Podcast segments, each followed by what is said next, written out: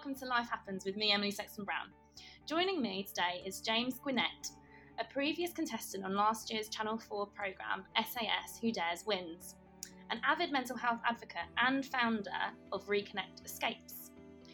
James bonded with the other recruits from the show who share a love of challenge but also have their own inspiring mental health related stories to tell.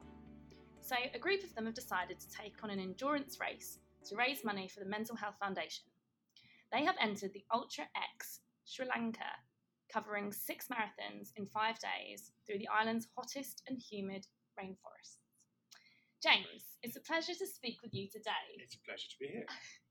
that is quite an epic thing to commit to. It will be quite an epic thing to do. Um, firstly, Sri Lanka looks absolutely incredible. It was voted world's nicest island or something by a I don't know a website, Someone. some travel expert.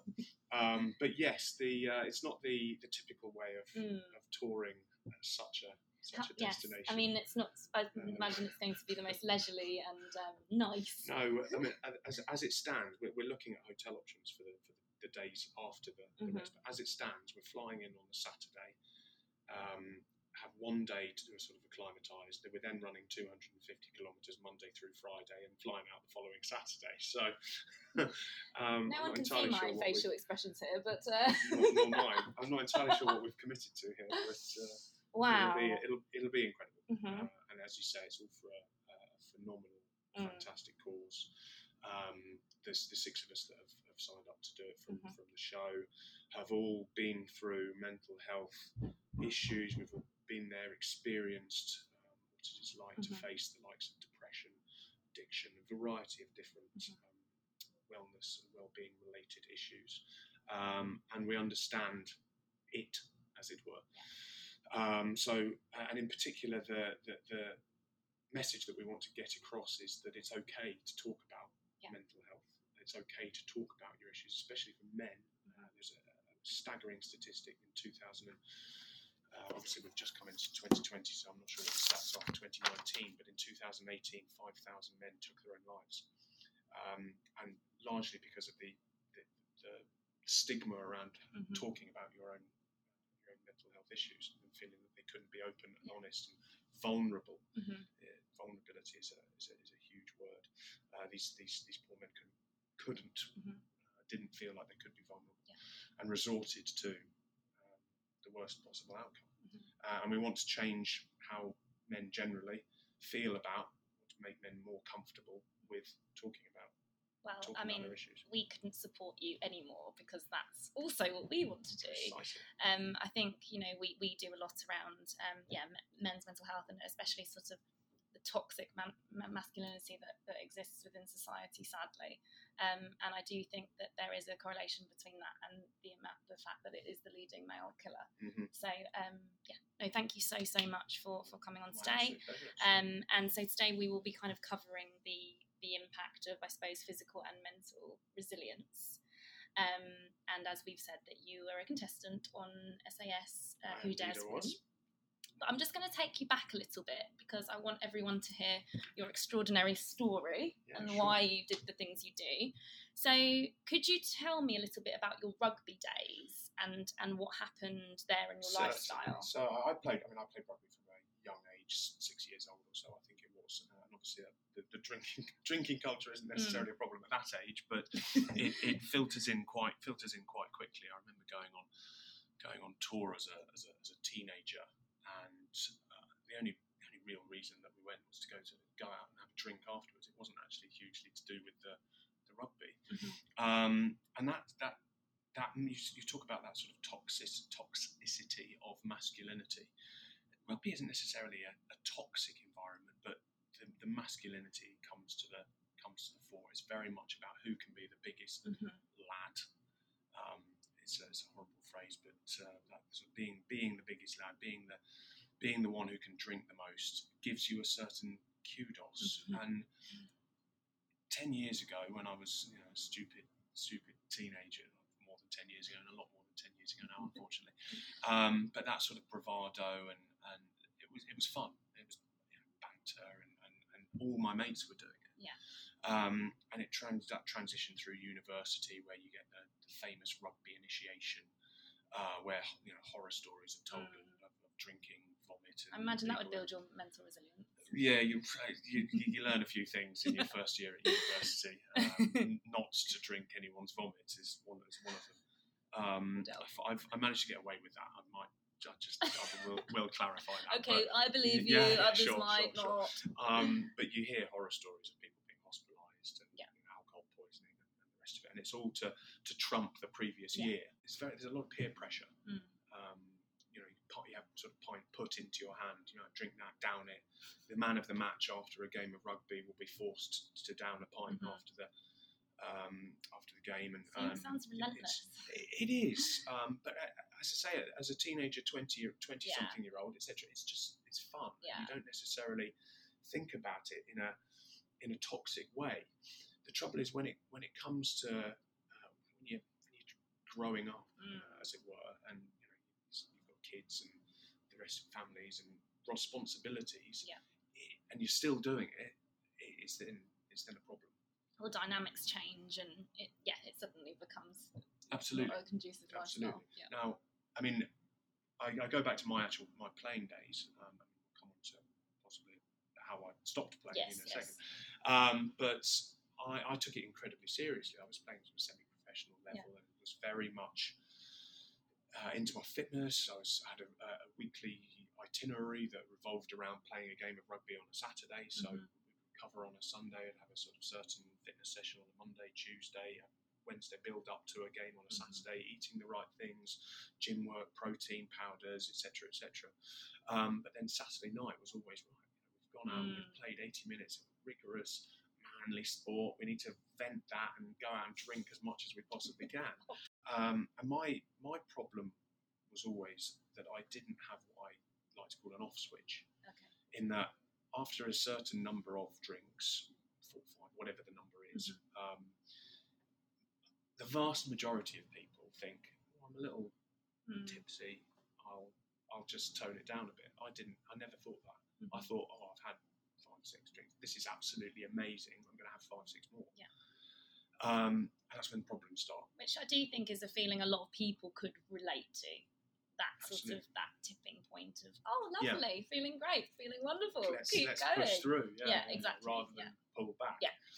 And it just it, it got me into so many difficult, let's say, scenarios. Um, I was hospitalised on a number of occasions where I cracked my head open occasion. It's just an example. Yeah, Slept rough because I couldn't find my way home, and you know ended up on the south coast because I fell asleep on the train several times. Just stupid, stupid Yeah. scenarios, um, and the number of hours of blankness that I've lost in my life Yeah. are scary, and it's that loss of control which is Mm-hmm. is just terrifying, and the state that you get into Mhm. when you've had when you're totally and utterly inebriated Mm. of not knowing who you are, where you are, um, and the the, the say, you know, the repercussions in terms of injury and um, stress caused to other people if you don't make it home, and, and at that that point, um, like you should say the word the phrase tipping point Mm. is when it starts becoming a, in my opinion, it starts when it starts becoming a problem. In that you're starting to affect other people, and when it's debilitating you, and when it's starting to impact Yeah. your your performance, as it were, in in a broader Well, I sphere. mean, like you said, you had a very strict training regime, and you obviously allowed yourself these kind of blowouts Yeah. on a Saturday. But because obviously you went extraordinarily, spectacularly flowed out, Blown out. um, what, would that affect you, like during the week? You know, if you were if you were actually, you know, training and doing all. I all got not not in the early stages of my drinking Yeah. career. Um, you know, as a teenager, you sort of flush it out fa- fairly Yeah, quickly. yeah, but in my sort of mid to late twenties, I, Mm. I had two day hangovers. Yeah. ev- most weekends Mm. because I'd be out drinking until the the early hours of Or you Saturday. ge- geographically where you're not meant to be. Or that would take me the whole of Sunday to get home. Exactly. Yeah, yeah. Shouldn't laugh. It's awful, but it, but it is. I mean, you look back. very these, inconvenient. you look back at these scenarios, and some of them are just laughable. But because of the stupidity of them, Yeah. and obviously they're not funny in necessarily in the, the traditional sense of the word, but eh, because of the effect that alcohol has on the body, Mhm. um, and because you don't sleep properly when you go into an alcoholic state. You, you, you, you don't have a proper um, sleep cycle, so you don't have your REM sleep. And Yeah. That's when your brain uh, is regenerating and processing everything that it's gone through. And it would be a sort of Tuesday when I was starting to feel like I was getting back to normal in time for rugby training on a Tuesday night. Yeah. Hence the, the, the cycle begins again. Yeah. Yeah, exactly. Um, so absolutely, it was uh, was affecting me um, because of the, the scale of Yeah. uh, the binging. Yeah, exactly. And then obviously this lifestyle maintained for I imagine a few years, and then obviously tragedy struck. Tragedy indeed. So Yeah, so I was playing rugby from well through university and, and, and then picked it up at club levels, fairly senior club level from the age of 21 or so through to 28, I think I was. Um, when it, it was a freak accident. I ran headfirst into someone at full pelt, missed times the tackle, and ended up hitting them. Um, so basically flying into their midriff, compacting my neck so badly that I cracked a vertebra in my neck. Oh, Um, and and it's bizarre how the body reacts to these things because at the time I I had a sort of shooting pain down my arm, Mm. stinger we call it in the, in the trade, um, and I actually I still have a slightly numb sensation in my right thumb, nerve damage. or. Anyway, um, and at the time I thought, oh, that, that hurt, but the physio came and wobbled me and poked me and is that is that the uh, professional? for the term? professional term, wobbled me and poked me.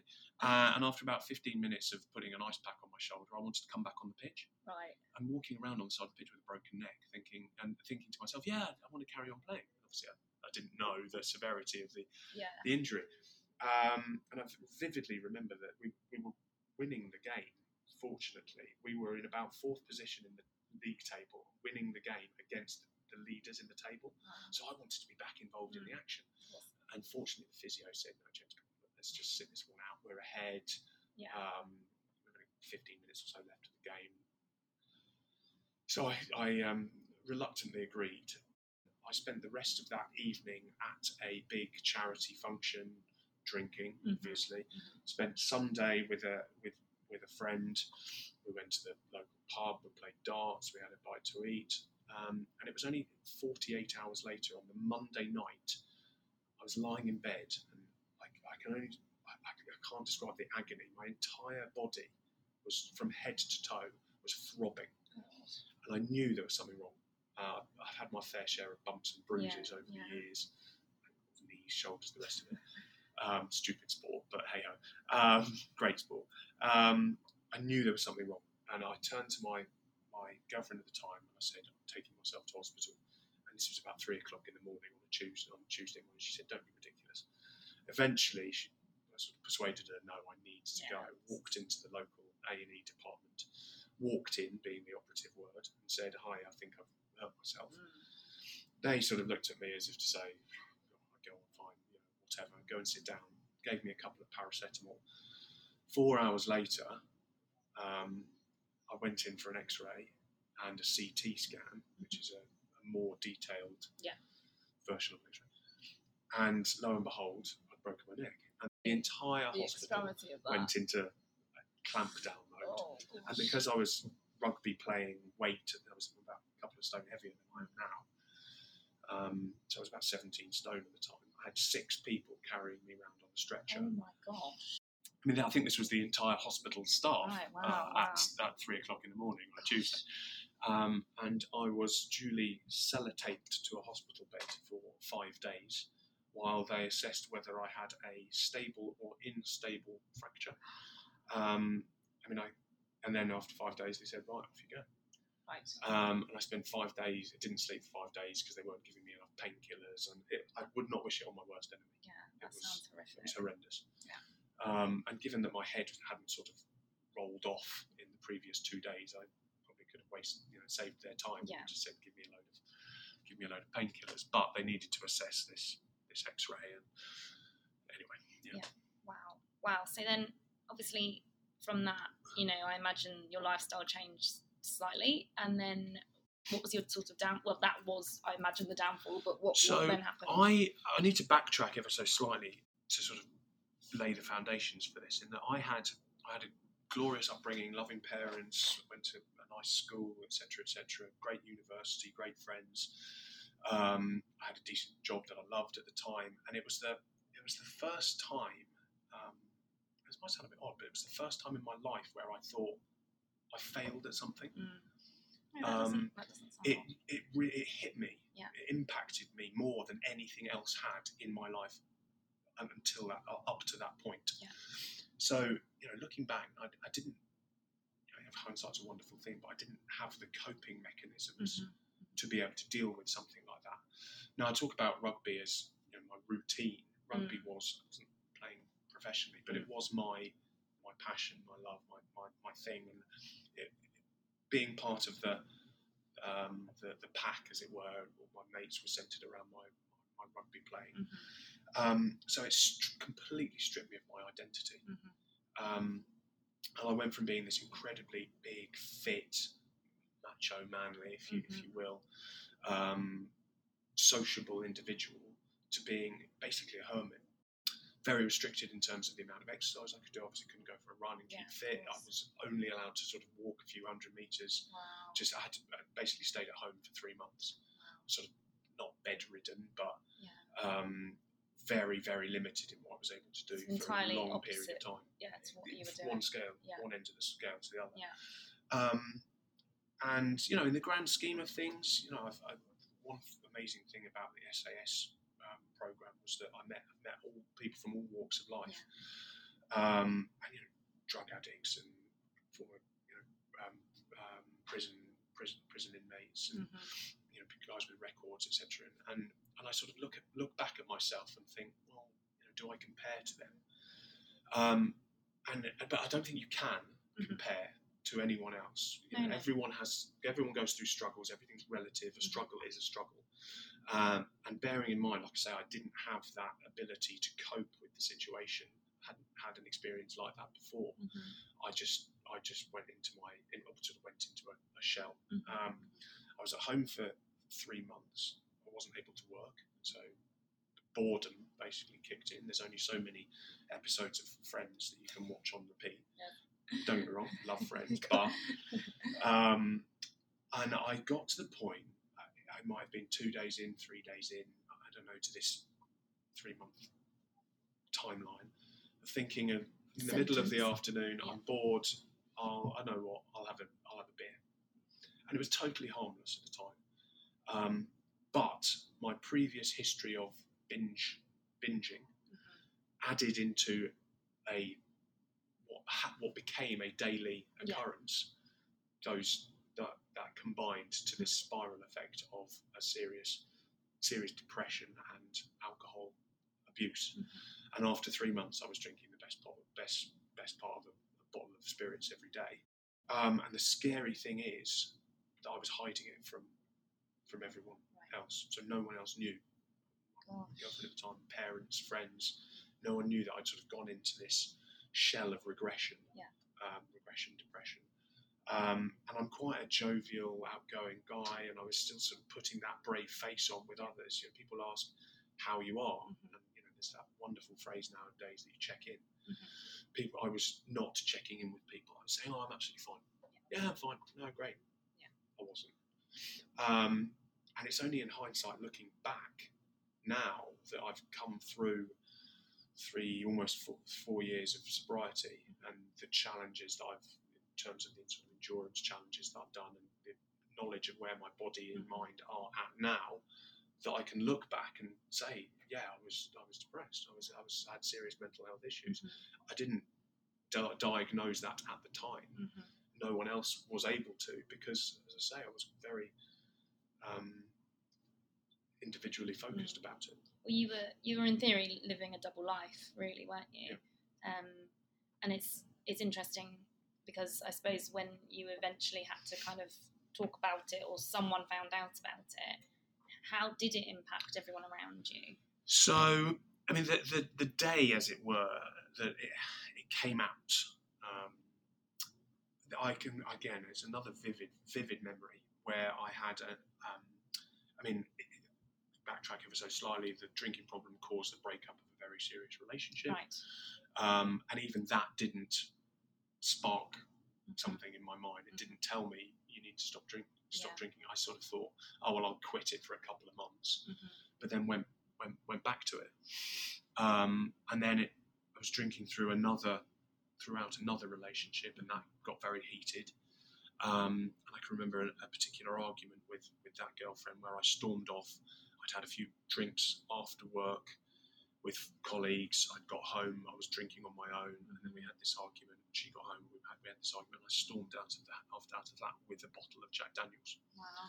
And the fact that I was able to drink pints after work, drink on my own, and then put away an Mhm. entire bottle. I've checked myself into a hotel. Gosh. Just need, I just uh, you know, to hell with it, kind of thing. Obviously, I was drunk and not thinking correctly. Yeah. But the fact that I could then put away an entire bottle of Jack Daniels Mhm. without too much problem, just I mean, it just shows how how I had developed, being a horrible word for the um, for the process. But um, the next morning, I was not not feeling too Chipper. chipper. Good Yeah. word. um, and I had this what can only I'm not particularly spiritual, but I had what can only be described as this out, out of body experience. And I was sat in this hotel um, restaurant eating this breakfast, Mm. fry up. And I sort of floated out of myself and was looking down at this guy, you know, hung over eating his breakfast on his own. And I just thought, you are just how pathetic. You are a pathetic individual. And it was that moment, that, that moment of clarity, Mhm. light bulb moment, call it what you will. Yeah. And it, from that moment, I, I said, I can't, I said to myself, I can't do this ever again. Wow. Um, and so I then, addiction is a funny thing. Yeah. I then became addicted to being sober. Mhm. Um, and I'm now, I'd like to call it a healthy obsession. Yeah, of I'm course. addicted to fitness, and that's part of the part of the sobriety. Yeah. But at the time, I just immersed myself in every single possible channel, medium, Mhm. call, call them what you will, of AA meetings, seminars, hyp- hypnotherapy, um, counselling, Mhm. you name it, reading about addiction, you name it. I told basically every single person that I knew so that I would have their support. Mhm. And it was mind blowing to, to people's reactions were absolutely astonishing. The love that I had sort of within my friend and family circle was, was, was amazing. My friends have been absolutely brilliant throughout the whole process. Um, most of them gave, most of my rugby mates gave me a bit of stick about it, but that's what we do. Yeah. And even now, they, they, they you know, will go out to, we'll have a, go out for a, a big game at game at Twickenham. Yeah. And, uh, and, and they'll say, "Oh, James, you sure you don't want a beer?" Joke. I mean, they would if I they saw me drinking a beer, they'd probably knock, Yeah. knock me out and and say, "What the hell are you doing?" But there's, there's still that element of banter. Yeah, it's- and, of it- and I like that. Because it's not that you've lost your sense Um, of humour. No, absolutely not. I just I knew element. from that from that moment in that hotel, I knew that I had to tell, Wow. I had to be open about it, Mhm. and that's the only way that you can get through something like that. Yeah. Just taking it down from a, to a very simplistic level, I find that, you know, if I tell people, oh, I'm going to the gym, I'm, I'm going to go to the gym. And then people say, well, did you go to the gym? Oh, oh no, I, no, I didn't go to the gym. Nah, you know, right. Then it encourages you to be like, well, Absolutely. no, I, no, like if you have like your cheerleaders, Yeah, yeah, if you yeah, have your rally No, that's 100% then, right. and then you are more inclined it's to, very much to do something it that or I- stick to it. It's very much something that I employ with my fitness challenges. I'll pick a fitness challenge. I will then tell everyone I know that I'm going to do it. If I then don't end up doing the fitness challenge, mm-hmm. I, I don't want to look stupid. Mm-hmm. Yeah. I, I want this an additional But if that works for you exactly as a motivator, then that's that's perfect. So touching now on more positive times. Great. What drove you? I think I might know the answer to this, but what drove you to then appear on SAS Who Dares Win? So that's again part. I need to backtrack slightly. Okay. Part of a part of a timeline, as it were. Shortly after quitting drinking, I Mhm. I need I, I decided that I needed something. hmm And if you, uh, for anyone that has been to an AA meeting or has part, gone through the, the 12 step process, um, that the concept of the higher power is, is, is very important. You, sort of give yourself to this, this higher power. For some people, it's God, for some people, it's family. It doesn't matter what it is. hmm I sort of I fairly quickly realised that, that fitness and, and exercise was going to be obviously incredibly beneficial to my my physical health, but Mhm. was also going to positively impact my mental health. Yeah. Um, and don't get me wrong, the AA program is a phenomenal program. It has helped millions of people Mhm. around the world. but I was sat in an AA meeting, short, um, I don't know, six months or so into my um, uh, sobriety, and I just had this thought: I could be running now. uh, I was doing a lot of running at the Yeah. time. I had um, selected the London Marathon as a challenge to, to go for, um, and I now I just I now use rather than meetings, uh, which for different reasons I didn't, it didn't I didn't necessarily relate to as well as just the, the, the concept of just going out for a run and just the ability to clear your mind, Mm. use it, use that time to for, for yourself. Yeah. Um, we don't spend enough time giving ourselves time, if, Exactly. if Yeah. that makes sense. Um, so, so yeah, I, I signed up for the London Marathon. I ran the London Marathon, and then my addictive personality came So came back to haunt me. In terms of a timeline, when when was this? When was the So London I quit aim? drinking in March 2016. Okay. I ran the London Marathon in April 2017. Mhm. So I gave myself a year, Yeah. right? Year to train, blah, blah, blah, blah. I'd never run, rugby was very much about short distance, Mhm. power. I'd never done long distance running. And it just seemed like But I suppose you had that level of discipline and fitness. Exactly, Which yeah. which is core. I did, yes, Yes. it is fairly important. Yes. I mean, they say you can train for a marathon in three months, but I Oh, gave do myself, they? a, I gave, supposedly, supposedly. Uh, but I gave myself a year, uh, and I I- yeah, transitioned from a big 17 stone Yeah. rugby player to I'm about 15 stone now, so I lost all my sort of bulk rugby weight, which I, I just know I don't need it um, and ran the London Marathon very proudly. Did it and of again. I, when I do these things, I give myself times and Mm. goals to work towards, and I did it in under four hours. And Jesus, was, that's great. was, thank you. First was, uh, was, yeah. um, was delighted.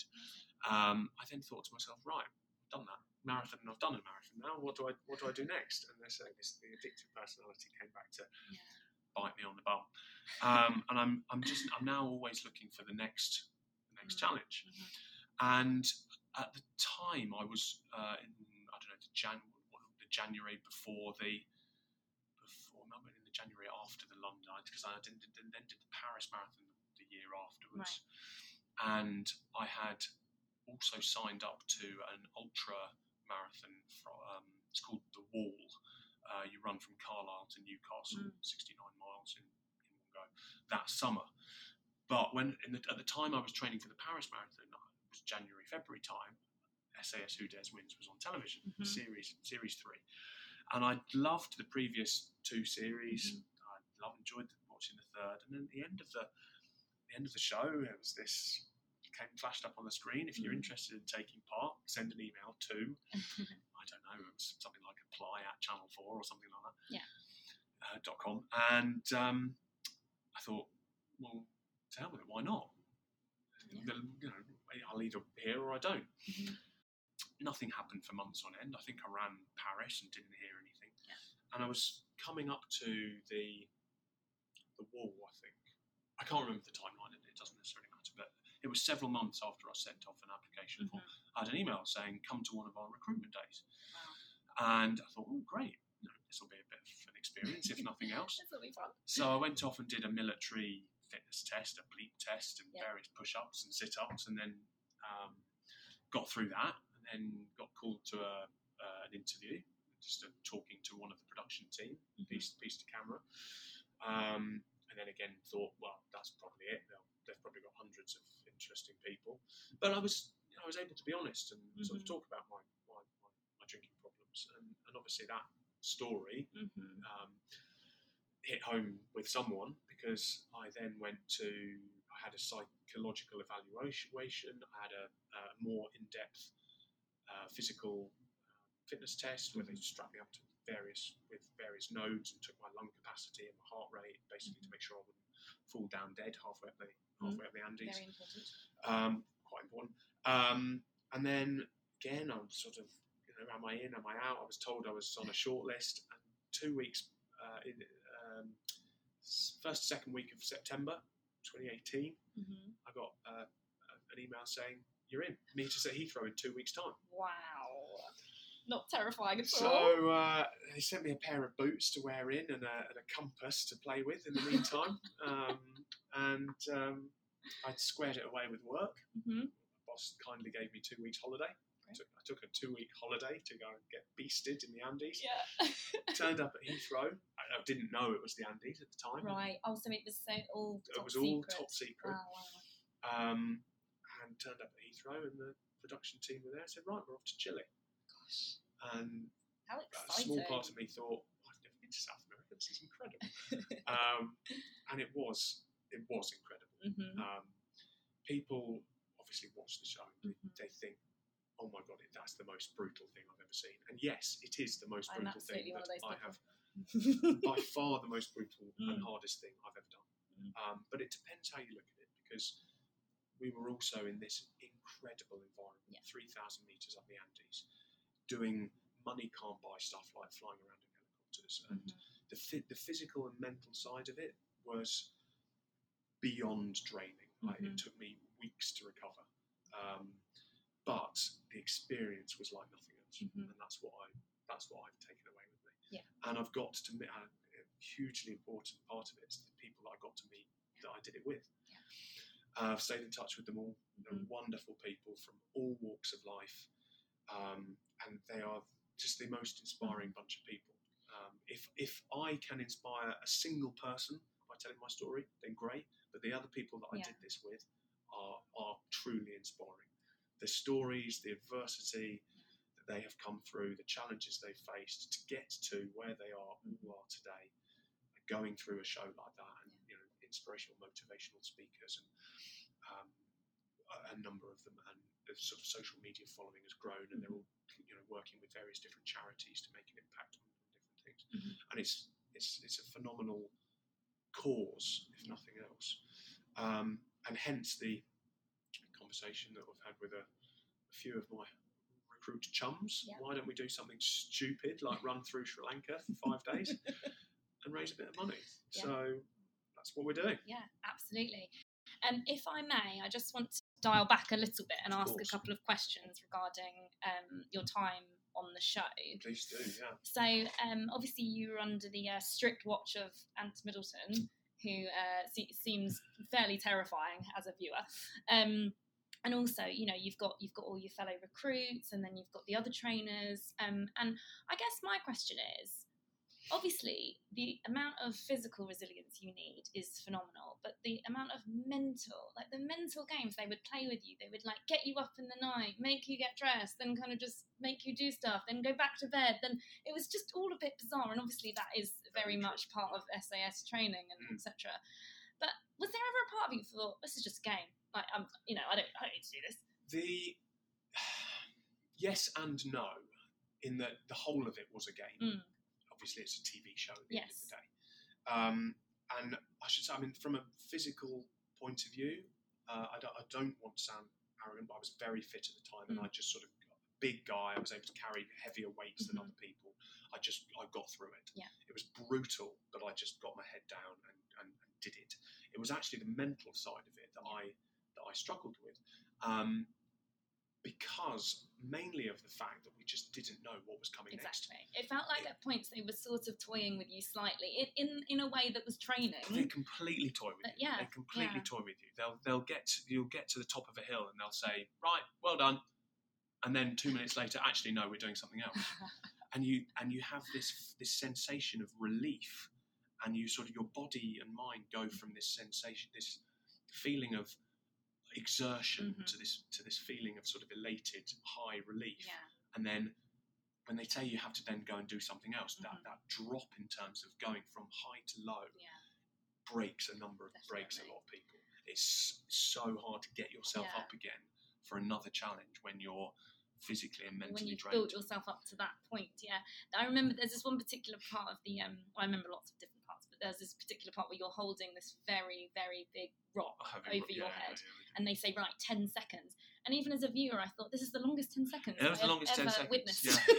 And you're all just looking like you're about to keel over. It's looking so Oh, so I mean, the, bewildered. the, the incredible thing about the show is that is that is it, in terms of what it taught me is that, and this is what they, the SAS are renowned for, and what the Ant and the guys, Ollie, Billy, Foxy, are trying to get out of us, is that ability to understand your your mind and how it relates to your body, Mhm. because supposedly, if your body wants to give out, actually you've got a hell of a lot left, hell, hell of a lot more left in the tank. Mhm. It's your mind giving out, whereas your body is able to con- Right. keep going.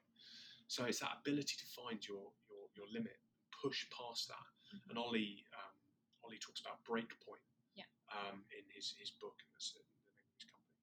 Um, in that you, you think you've got to that point where you are you are broken and you Mhm. have no more, but actually if you're able to kick into that deeper, darker recess of the brain Mhm. and and give yourself that extra little kick, Mhm. your body is capable of incredible things. There's a point um, on the show where I remember, I think it's Ant's screaming at someone. They're in a very Oh, is that what it had to do with dangerous like water, water. submersion yes, thing? and everyone's kind of freaking out, and then all of a sudden he's like, "Be quiet, shush," and then all of a sudden there's this kind of calm. Yeah. Because uh, and there was a particular lady who did this. I think she was the youngest one. I think she was 19, and and uh, she just sort of she just calms herself, and she she's able to then answer his questions. It's and, amazing. and it is yeah. that mind over matter type um, It's the thing, ability which to- was incredible. ability to focus, Yeah. especially if you're going, for example, going into cold water. Yes. Your, your your body goes into clampdown. Yeah, absolutely. If you're able to breathe, take a moment, uh, and it's and it's it's the same in all Mhm. walks of life. You know, Mhm. we have frustrations on Yeah. a daily basis, Well, and the it. instant you know, there's that famous book, the, the chimp paradox, Yeah. where your immediate reaction is to freak out or get Mhm, angry or mhm. whatever the reaction Yeah. is, upset. But if you're able to just take two seconds, Mhm. it, it, it only need be, to just consider the, the options Mhm. and the route that you might take to get out of that situation, how you might tackle that particular challenge, Mm-hmm. breathe deeply, whatever it might be, Mhm. your mind is able to achieve incredible things. Um, and it, I mean, it, it sort of relates to my own experiences in terms of you know, how I, I find it. This is sort of philosophical. But I find it incredible how, to the on the one hand, how fragile the body can be Yeah. with a broken neck, uh, as an example. But at the other end of the spectrum, how it is capable of achieving these incredible Mhm. things. And it might be climbing Everest, or it might be running ultramarathons, or it might be rowing across the Atlantic, whatever it might be. Um, if you put your mind to something, if you really take the time to analyze how you, take, you know, break things down into goals, take the steps towards that, of break break things down into, into steps and take those steps towards that end Yeah. goal. It's it's amazing what the body is Definitely. and mind are, are capable of, and that's what they Ant and the guys were trying to get out of us. It was trying to teach us Mhm. how to better know ourselves and understand what we are capable of Mhm. achieving. And that, I mean, in, in a kind of more dialed back way, that's very much what we advocate here. You know, our um, our psychological app is built to help people with daily daily mental health habits, and it's that very much like that step by step by step. You know, we're not pushing people into rapids, but we are giving people coping mechanisms, Yeah, and we are allowing them to one day kind of eventually reach their mental goals. But I mean, it, diving into a rapid, uh, melt, melt water 3,000 metres up the Andes is just an example. It Yes. could be could be getting made redundant. Yes, It could exactly, be exactly. finding out that your partner is having an affair. Yeah. It could be a birth of a child that you're not Mhm. necessarily ready for. Yeah. It could be you've lost your pen. I mean, it doesn't matter what the struggle is. That's a very stressful situation. It, it is. um, I've run out of post-it notes. It doesn't matter what the Yeah. struggle is. We all have them, and this is again what I thought when I compared myself to other people. You Yeah. just can't do that. No. You cannot think his problems are his or her problems are worse or, or lesser than mine. Exactly. You, everyone has their own individual problems, and everyone reacts differently to them. I had what most people would see as perfect upbringing, Mhm. Wonderful, loving parents, a great school career, and I still struggled with mental health problems. Um, Prince Harry has openly talked about mental health problems. Mm-hmm. Yeah. All of these famous people, celebrity lifestyle, it affects everyone. 87% of people. You should never, no individual person should feel bad Mhm. about having mental health problems because it's such a common occurrence. Well, that and that's sort of uh, that's very much our mantra here at Life Happens is that you know when life happens, you don't you have to, you have to deal with it Yeah, and you have to learn how to deal with it, and, Absolutely. and that that can there's a, take us there's a or short. wonderful analogy actually that's just come to me. the Yeah. Maori people have a way of saying hello it's tena koe Mm. and it means greetings um, but there is a literal translation of it is more there you are Mm, and the sort of understanding of it is that there where you are there, hmm you've gone through a process to get there. Yeah. You have gone through challenges, you have struggled, you have failed, but actually being here is Mhm. a success. And you You, and I sitting you- here talking is a success. Mhm. Crossing the road is a success. You know, Mhm. You know, and, and, that, and that is very much something that I'm passionate about. Is, is looking at the in, it's looking at the sort of smaller hmm successes and how we get through a day. Mm. I was once sat in, an, sat, sat in an AA meeting, and um, this guy guy next to me was talking about the difference between a good day and a great day. Mhm. A good day is where you you, you get up, you, you go to work, Yeah. you get some good news. You're, you're, you know, you found out, you find out that your your wife is, is pregnant, for example, or that your your son has passed his GCSEs. That's you go through the day. That's a good day. Yeah. A great day is where you go get up, you feel terrible. You go to work, you get some bad news. Mhm. Someone in the family has been diagnosed with cancer, or a relative has passed away, or um, you're being made redundant, and you go through that day without having a drink as a resorting mechanism, as a coping mechanism. That is a great day Mhm. and the, that that perspective really hit home with me. The difference between good, great, Yeah. and and how we look at things and how we look at failure and success. Well, it's like I always love it's such a simple phrase, but I just like the, the little wins. You know, just Absolutely. you got to celebrate the little Hugely. wins for then the big wins to be big. Indeed. Um, so now I'm going to let you talk about the Great. Ultra X Sri, Sri Lanka. So it's a Yeah. company called Ultra X, which does a series of these ridiculous challenges around the Well, world. they sound very Um, reasonable to me. Oh, perfectly reasonable. Six marathons for, in five for- days, for, fine. Someone who's You're gonna be fine. utterly crazy, but yeah. Um, they we, we've been we've been speaking with the uh, with, with, with the company for um, a, a couple of months, and the opportunity to do their Sri Lanka um, event came came up. And uh, Michael, one of the other recruits on the, on the show, got so it was is in touch with them. He got in touch with a, with a few of us and said, "What, what, what do we think, boys?" Mhm. Excuse me. And yeah, it's, it's 250 kilometres in six days. Sorry, 250 kilometres in five days. So that's six marathons in five days. And uh, it'll be about 30 degrees and 95% humidity. So um, it'll be You it'll be a- might entirely melt. we might. Uh, it'll be a tough old, tough old challenge. But the, the point is, the, the point is demonstrating the Mm. struggles that we go through, Mhm. and we we, we thought about it, and, and and the six of us involved have, have all gone through some mental health related issue or other, and it just it struck us that doing something for mental health, particularly focused on men's uh, men's mental health and the the stigma surrounding talking about issues Mhm.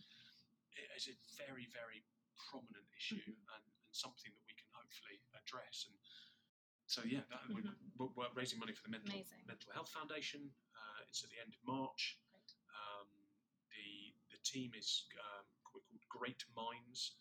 Uh, there's a Just Giving Just Giving Great. page um, for us. Perfect. Um, Ultra X uh, is the event. Yeah. Great. And um, just to sort of wade in on, on what you were you were talking about earlier about sort of male, the toxic side of masculinity, phrases such as man up, um, grow a pair, Yeah. those kind of very much Don't be a girl. yeah, Yeah. don't be a girl. And you know, but both, you know, it's it's, it's insulting, but it shouldn't be insulting. But you know, it shouldn't be insulting to be called a girl. But No, also, course you not. know, why why why should men have to repress how they feel? I remember I watched an excellent um, Q and A with uh, Robert Webb a little while back, and he, he wrote a book called How Not to Be a, a Boy, and it was all about his very bizarre upbringing that he, he always questioned why he couldn't feel the way he felt and why he had to repress every sort of feeling and just be manly in inverted commas. And you know, I, I think this very much has become a huge topic of late, which is great. Yep. But why of late? It just doesn't seem right. We should have always been speaking about this. We should. We've, we've come late to it, and, and we talk about those statistics again. Exactly, 2018, they are so 5,000 men yeah. took, took their lives. Yeah. Um, and it, it's a very. We talk about Mhm. toxicity again.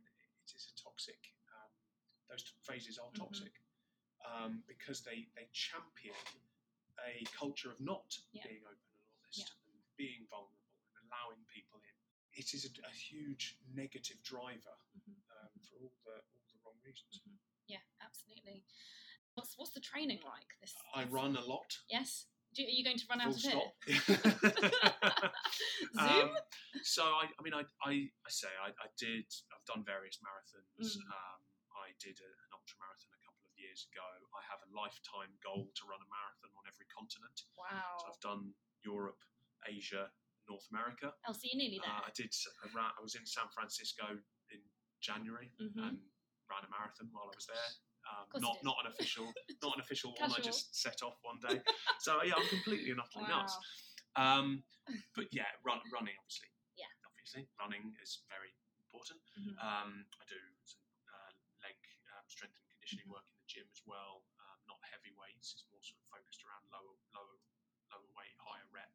Um, toning of muscle rather than Mhm. building of muscle. I don't need to be big rugby playing weight.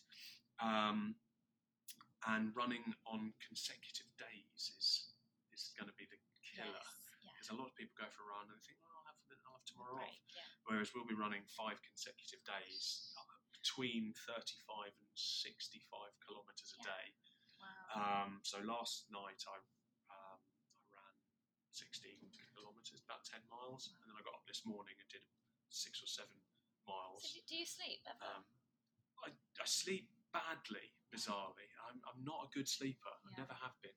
And it's something that I'm trying you're running to. all the time. Well, I, I'm hoping that by running I tire myself Yeah, out. it, Uh, it, for yeah. some reason, I'm, I've cut, cut out caffeine recently. Right. I'm reading a fascinating book on on, on sleep patterns. Yeah. And, uh, uh, you know, hence it's a very interesting learning of how Mm-hmm. alcohol has an effect on your, your REM sleep, Mm, which is when the, the brain is processing Mhm. reams of information.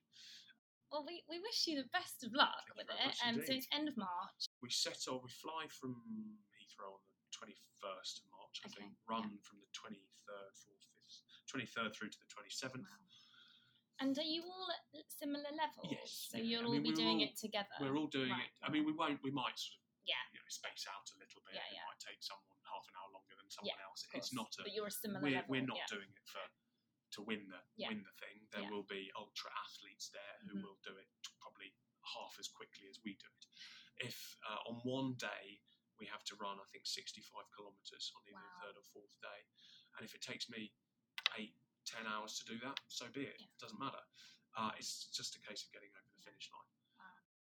and proving, yeah, proving that we can do it. We're yeah, we're all fairly, uh, fairly similar. well, fat I- cells. I have so much admiration for you. And Thank you. I haven't done it yet. So. well, yeah, but you've done a lot towards it, and it sounds like you're going to smash it. So, um, thank you so much, and best of luck from all of us. And um, please let us know how it goes. We'll do. We'll keep in touch. All right, thank Great. you so much for coming in. My pleasure.